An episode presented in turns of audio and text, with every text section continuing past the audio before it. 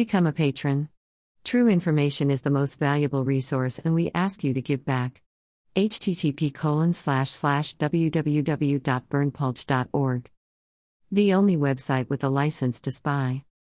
Alberta's Chief Medical Officer of Health, Dr. Deena Hinshaw, is apologizing for causing confusion, fear, or anger after communicating the province's plan to lift its remaining COVID 19 public health measures, but she still believes it is the right decision. Email address. Subscribe